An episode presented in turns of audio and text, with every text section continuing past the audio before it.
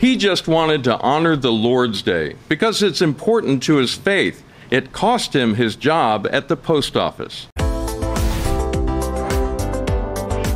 Hi, I'm Stuart Shepard, and this is First Liberty Live. Thank you for sharing these episodes with your friends and family. This is one that you might want to be thinking about passing along because it deals with a Supreme Court case that's coming up just next month, and it's an important one. Next month, Gerald Groff's case will be heard at the U.S. Supreme Court. First Liberty is proud to be working alongside two other legal groups on this one, and I want to introduce you to Alan Reinach, who's Executive Director of the Church State Council, a job he's held for nearly 30 years. Good job there. Thank and you. Randy Wenger is COO and Chief Counsel at Independence Law Center in Pennsylvania, which is connected with our friends at Pennsylvania Family Institute. Hi, Alan. Hi, Randy. Greetings. Thanks for having us. I was, I'm glad that you're here. I'm looking forward to this conversation and hearing your version, your side of how this case is going to play out and what we're about to see happen at the Supreme Court. First, Randy, summarize the case for us. What is Gerald's case all about? Hey, sure. Gerald Groff got a job at the post office back in 2012, and it was a perfect job for him because he had come back from the mission field.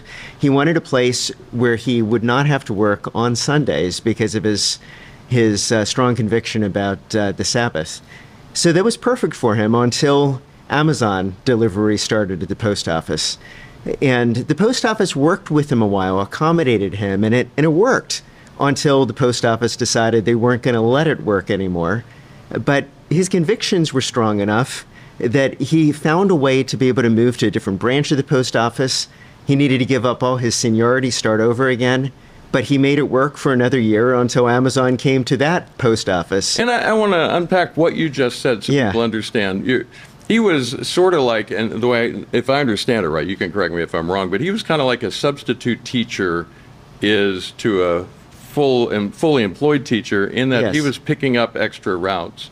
And you get seniority as you go along. Yes. And he was right on the cusp of getting one of those full time routes of his own, right? Right, a full time a full time route that would not have any Sunday delivery whatsoever. And so he was so close. If he had if he had compromised his convictions for just a year, he probably would have ended up with a full time route. But his convictions were strong enough that he needed to find a way to steer around that. So he went to a different post office. Yes. The one behind you, by the way, is Quarryville, Pennsylvania, where he originally was, where all this started going down. And then he moved to a more rural post office, right? Quarryville was pretty rural to begin with, but uh, but yes, he moved to an even more rural post office and made that work for a period of time, and then then they decided they weren't going to work with him there either.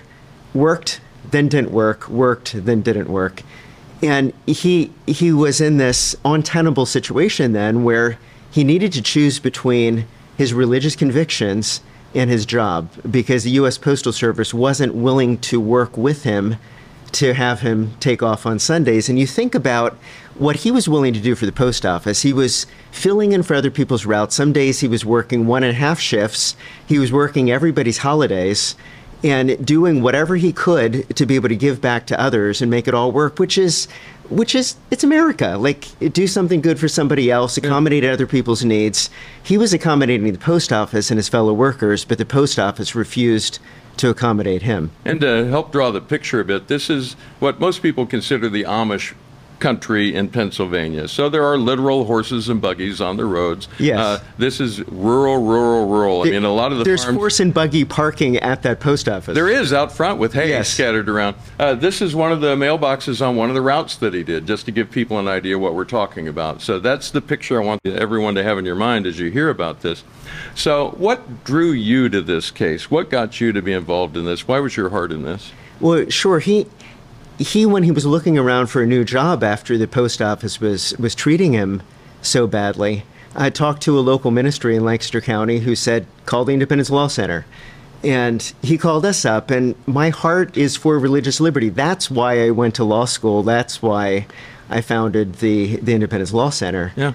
Um, so when I saw the way he was trying to navigate a hard situation, we got involved, and shortly thereafter contacted Alan because Alan has been doing these these Sabbath accommodation cases for years, and our thought is we love to work with other good groups. We love to work with First Liberty Institute. Have loved working with Alan because rather than trying to be an island unto ourselves. Let's, as the Christian community, all work together and figure out how to make these cases win. And to combine the expertise of each Yes. group so we each contribute what we can do. Uh, and I appreciate that you've been with this from the very beginning. But like you mentioned, Alan, you came on this very shortly after Randy picked up the case. What was your interest in this? And, and so people understand the, the, the law firm, the organization you're connected with, is connected with the Seventh day Adventists. So you do a lot of cases dealing with Saturdays because Right. uh, Seventh day Adventists worship on Saturdays. So that's a sticky point in the law because a lot of towns will protect you on Sunday, but not Saturday. But this is about Sunday. What's your interest in this one? Well, for starters, yeah, I've been doing Sabbath accommodation cases for, at the time we took on Gerald's case, maybe 25 years. Yeah. And I've also never not had a case, an active case against the U.S. Postal Service. Wow. Um, they are very uniquely very difficult to get accommodations. As in Gerald's case, your seniority only applies within your craft and your office. So if you're a clerk and you become a mail carrier, or you're a mail carrier and you become a clerk, you start from the bottom all over again. In his case, he went from Quarryville to uh, Holtwood. Holtwood, and so he's low man on the totem pole seniority wise at Holtwood. Doesn't matter what his seniority is within the post office, but they've got a thousand of these part time rural route carriers, and they can't accommodate one guy. So you know. When when I was called in, I'm like, sure, this is out of my territory. I generally serve uh, a southwestern territory within the Seventh Day. About as far Church. from Pennsylvania as you can get. Hey, I'm from New York, you know, um, small country, but no, I was happy to do it. We just knew that we needed local counsel on the case, and working with Randy and with our other local counsel, uh, David Crossett, who was just fantastic. He, he was phenomenal, and and so the work that we do, we we only have four attorneys at at the Independence Law Center, so we're calling on others in our own state who can help to carry the load. Attorneys who are good at what they do, but also have a heart for this kind of work as well, and that's why we pulled in David Crossett, who, unfortunately, in the midst of the litigation, um, had an accident and passed away. Yeah, which was a, a sad moment Yeah. and, and a, a rough patch that you guys had to work through. What's it like having one group in eastern Pennsylvania, another group in California working together, and also now one in Texas joining in with that? What's it like getting all of that coordinated and worked out? You know, it really went very smoothly. Um, it wasn't a problem. Uh, you know, I, uh, I flew in for depositions when we were taking witness testimony, Yeah. but most of it's just back and forth with documents. And uh, long before COVID, lawyers have learned to work very effectively remotely. And Southwest knows you by first name now, as part of my understanding on the airline. Um, I, what drew you to this specific case? I mean, it's it's about all the things you talked about a moment ago. But what did you see in Gerald that make you think, no, this is one I really want to pick up?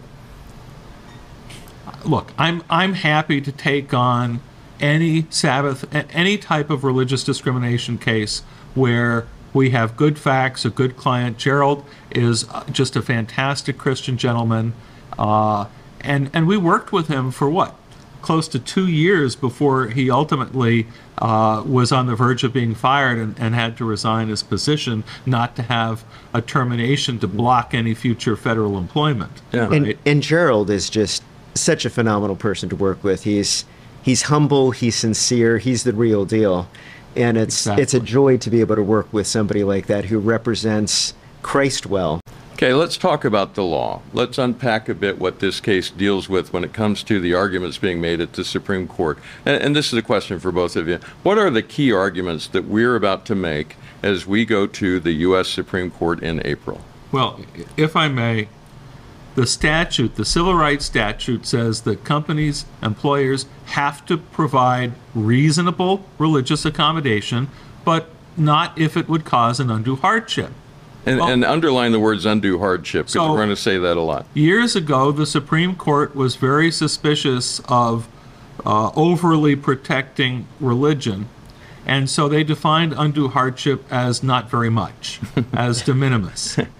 And clearly, the phrase undue hardship, this current court is a stickler for interpreting language, you know, statutory language. Me- undue hardship clearly means something more than hardship, not something less. Absolutely, that's a, a very clear way to explain it. Uh, de minimis, all right, it's Latin. It literally means just a little. Give me some examples, some real life examples of what you've seen where an employer said, "Oh, this is too much because." What kind of things fill in that blank?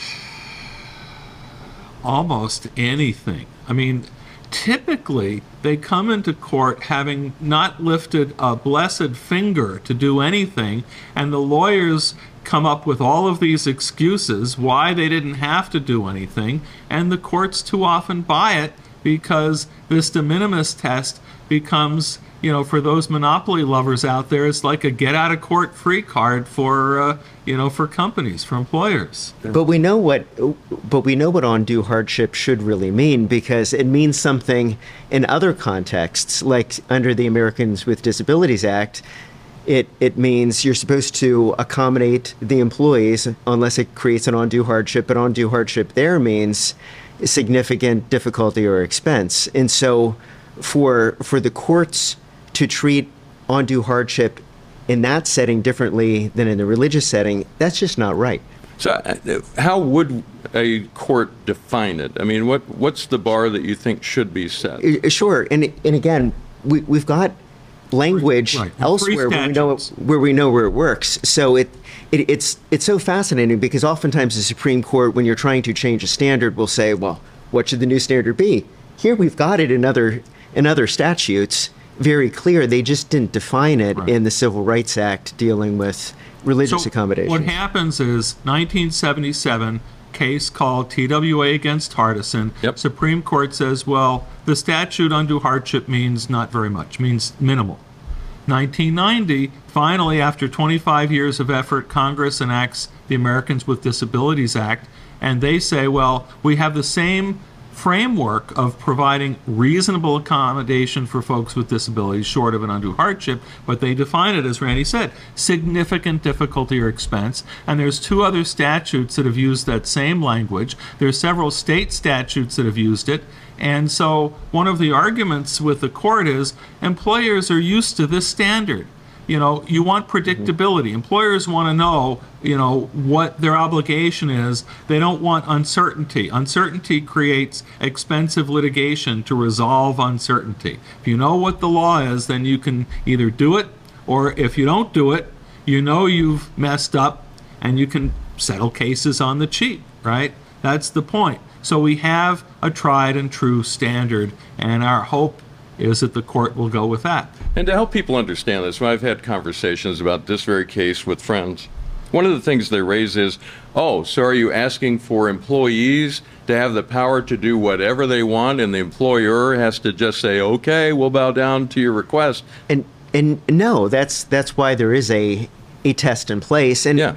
and it's based on a reasonable accommodation, not an unreasonable accommodation, and it and with undue hardship, we know how that should work as well. So if you had a very small employer, and and you couldn't make it work, it was expensive, it was too difficult, versus the United States Post Office with thousands and thousands of employees, Look. it they made it work until they decided that they weren't going to make I've it work. I've been doing these cases for 30 years. In 30 years, I have screened exactly two times when it was very clear that the person could not be accommodated. Yeah. Okay. In his in, in Mr. Groff's case, as long as the, the postmaster was allowed to schedule the Sunday in advance, he didn't have any problem covering the Sunday delivery.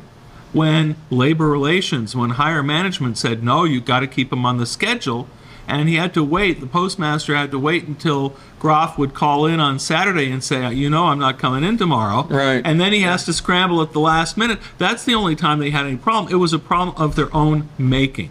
Most companies can easily accommodate if only they made the effort to do so. And with this, and this didn't hit me for a while after I first heard about the case, but if you're working on Sunday, you're getting paid more than your usual rate, correct? Yes. So Gerald was actually giving up an opportunity to make additional money, but I suspect there were plenty of people working for the post office who would like that shift in order to put a few more dollars in their pocket, right? Well, during the holiday season, I think you know they had um, it was tough getting everything covered, right? Uh, because the demands were higher. Yeah. But even so, even if you're short-handed a person, you're only talking about say dividing up, you know, a four-hour shift among a couple of other people and adding a couple of hours per person to their route. If you don't have an extra body to cover a route, they weren't doing eight-hour routes on a Sunday. Yeah. Randy, you looked like you had something you wanted to add. Well, I mean, the, the funny thing about this this case too is the choice for the post office. They've got an employee who's working really hard, working shifts and a half, working all holidays, and trying to find ways to accommodate every other employee. The post office pushes him out so that he no longer has a job. The post office isn't left then with, hey, great, now it's really easy for us to be able to cover those shifts. Now they're without a really good employee who was able to be uh, a utility player for, for every other situation under the sun. So it's not like when when this when the uh, post office made that choice, they somehow were in a better position. Everybody's in a worse position when we don't figure out how to make it work for everyone. We, we need him so badly this one day a week that we'll lose him for the other six days a week. it makes no sense It, at it all. It makes no sense It never all. does. But it's the government, and that's kind of how the government functions. Been, well, and been- frankly, large employers do the same thing. Yeah. TWA versus Hardison. Uh, that's going to be talked about a lot. We're going to be doing a, a special edition of First Liberty Live from out in front of the Supreme Court on the day of the argument. As people, and then you'll get to listen in on the argument. As people listen, they're going to hear TWA versus Hardison referenced quite a bit. But one thing that we want to be clear on, we're not asking the court to overturn that precedent. We're asking them to change how they think about that precedent. Am I saying it right? Uh, There was a dicta in that case, and so for the Oh, for you're average talking listener- Latin now. I know. so for the average listener, it just means something the Supreme Court talked about in the case, but it wasn't essential to the holding.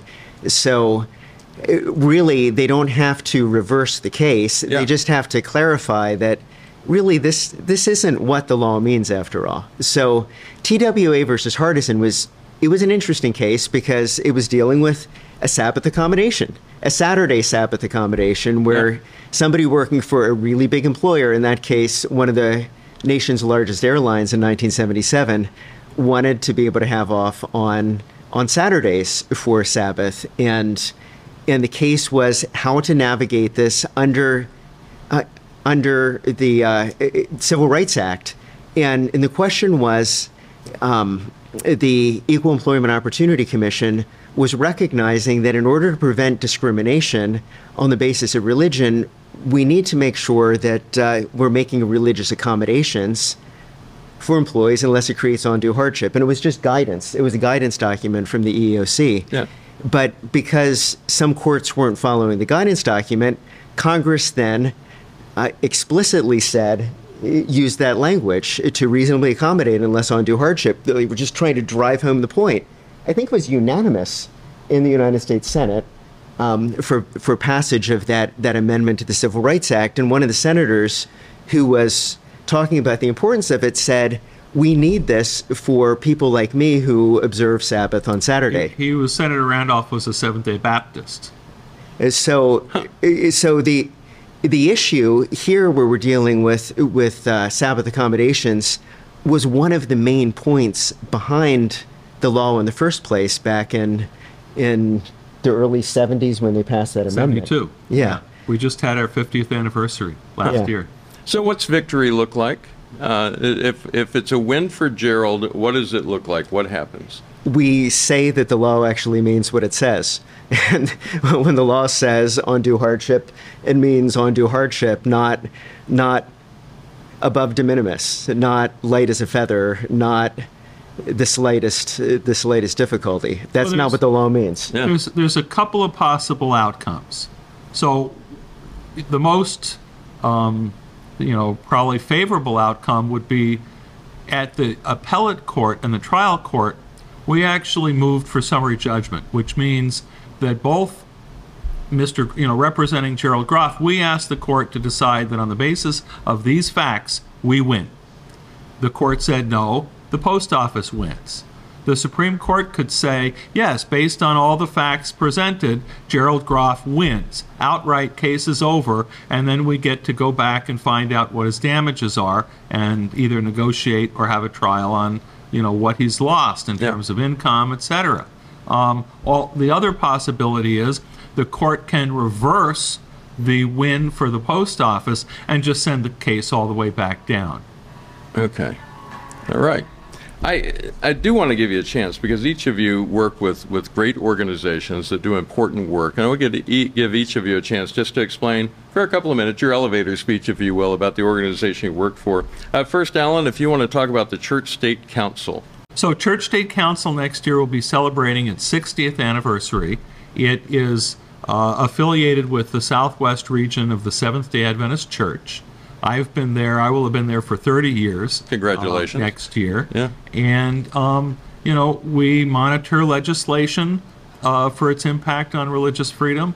Uh, and, you know, we've really developed the legal services uh, aspect and have been representing, you know, because Adventists uh, observe Sabbath sundown Friday to sundown Saturday, we have no end of Sabbath accommodation problems. I took a call just before we did the interview.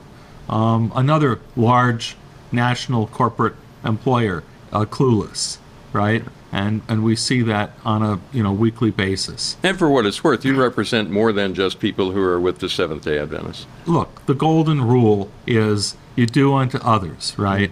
Uh, I think all of us who are advocates for religious liberty, uh, at least most of us, believe in representing people of any and all faiths. Uh, and, and in fact, look, the impact of Groff's case uh, is likely to impact millions of Americans of many different faiths because so many of us have religious commitments that we don't want to lose sight of when we go to work.